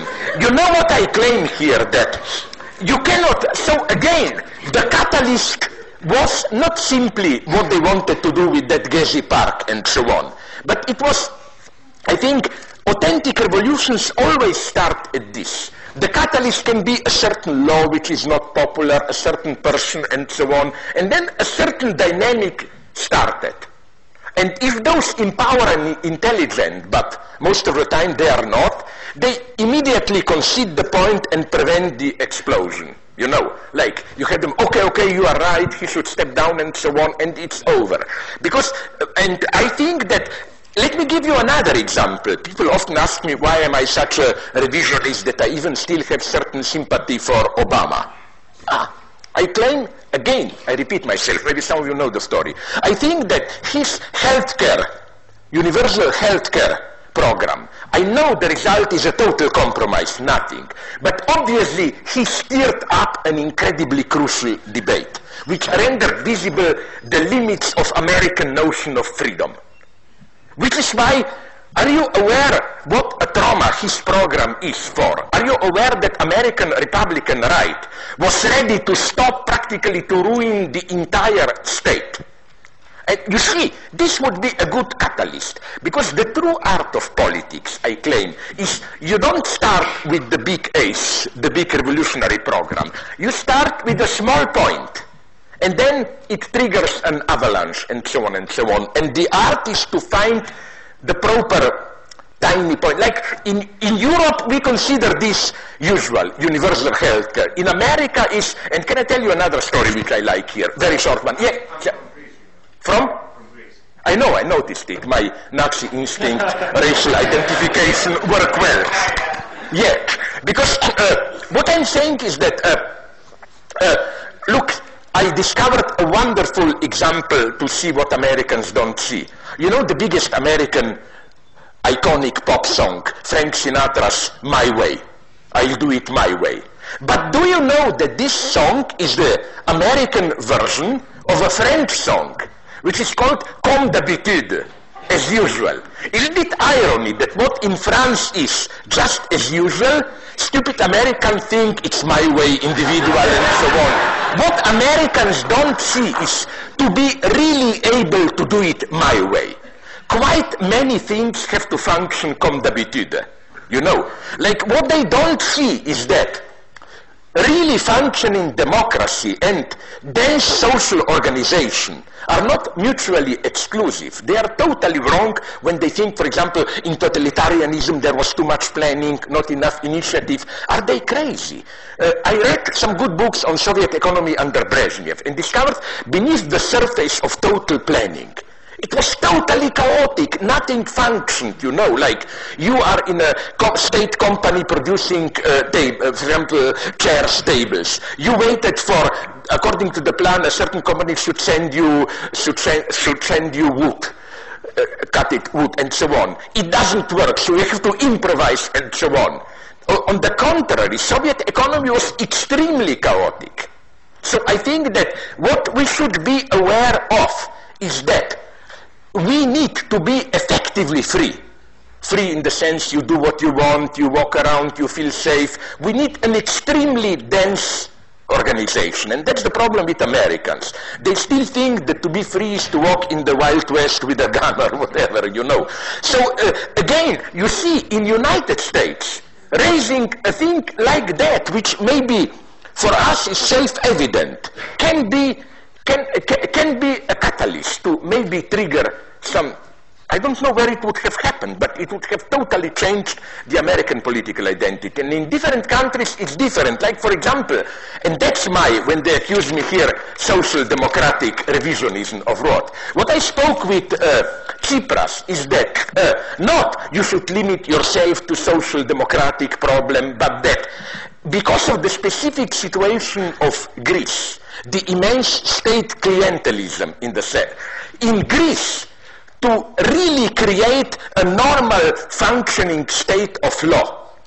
Sorry, uh, uh, functioning state where laws are obeyed and so on means a total revolution, a much more radical revolution than, than elsewhere and so on. Which is why Tsipras is a wise guy. He always opposed simple anti-European rhetorics. He has no illusions here. It's interesting to know this, that it is new democracy which the way I saw it, you remember maybe the last electoral summit in the last election of New Democracy, and I remember there, New Democracy, an old lady shouting, who are the Germans to tell us what to do? They were still playing football with uh, human heads while we already had Aeschylus and Sophocles and so on. You know, the, while uh, Tsipras is well aware that Greece also needs Europe, and Tsipras has no illusions about looking for help elsewhere. Now I will tell you, I hope I will not embarrass again Tsipras. But he told me that representatives from Russia came to him and told him, okay, if you split with Europe, we can help you, but they gave him a detailed list. Telecom, this, that, what they want to buy. Plus, of course, they wanted a nice island for 99 years, military base. As to the Chinese, uh, you must know that it's horror. The Chinese bought the port of Piraeus, and they are there more brutal than any Western company would have dared to do. So again, or in Turkey, a simple call for multicultural tolerance, like admitting Armenian genocide, Kurds, and so on. In Turkey, it means a revolution, and so on. So you see, that's crucial. Capitalism is uneven. And sometimes, you know, like, and this is why I support Nadezhda and the the pussies, was, that's their message, and which is why they are less and less popular in the West. They are not the same as Kasparov and that liberal critics of, no, they are not saying we are primitive in Russia, we need to join Western liberal capitalism. No, their problem is precisely that, are, that I'm sorry, this is not... No, no, no, it's. They, what they are fully, I'm very sorry, what they are fully aware is that Russian capitalism, the way it is, it fits world, world market. That to bring true democracy to Russia, it's not enough to play the West against Russia. That the West is in a way co-responsible for it. And this is why, this is what, so you see, my point would have been catalysts are different here and there. But we should always be aware that a true process of change never begins with a big goal communist revolution or whatever. You start with something small and then you get it. If we really want this, we have to go a step further and a step further and so on. And this is a great uh, final uh, message. I want to uh, thank once again our guests, uh, Srećko Horvat and Slavoj Žižek, and to all of you. Uh,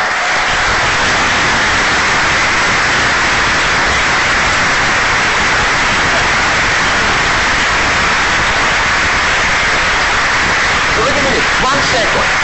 If I can, I don't have time, but I would love to, to reply to this leaflet just two things. In second paragraph, they impute to me some kind of a peace project. My God, me and peace project, not. And another one, at the end, they said, I undoubtedly have noble intentions. No, I don't have noble intentions. Stay tuned. This was live streamed. Uh, this event was live streamed, and you can see it again. Uh, if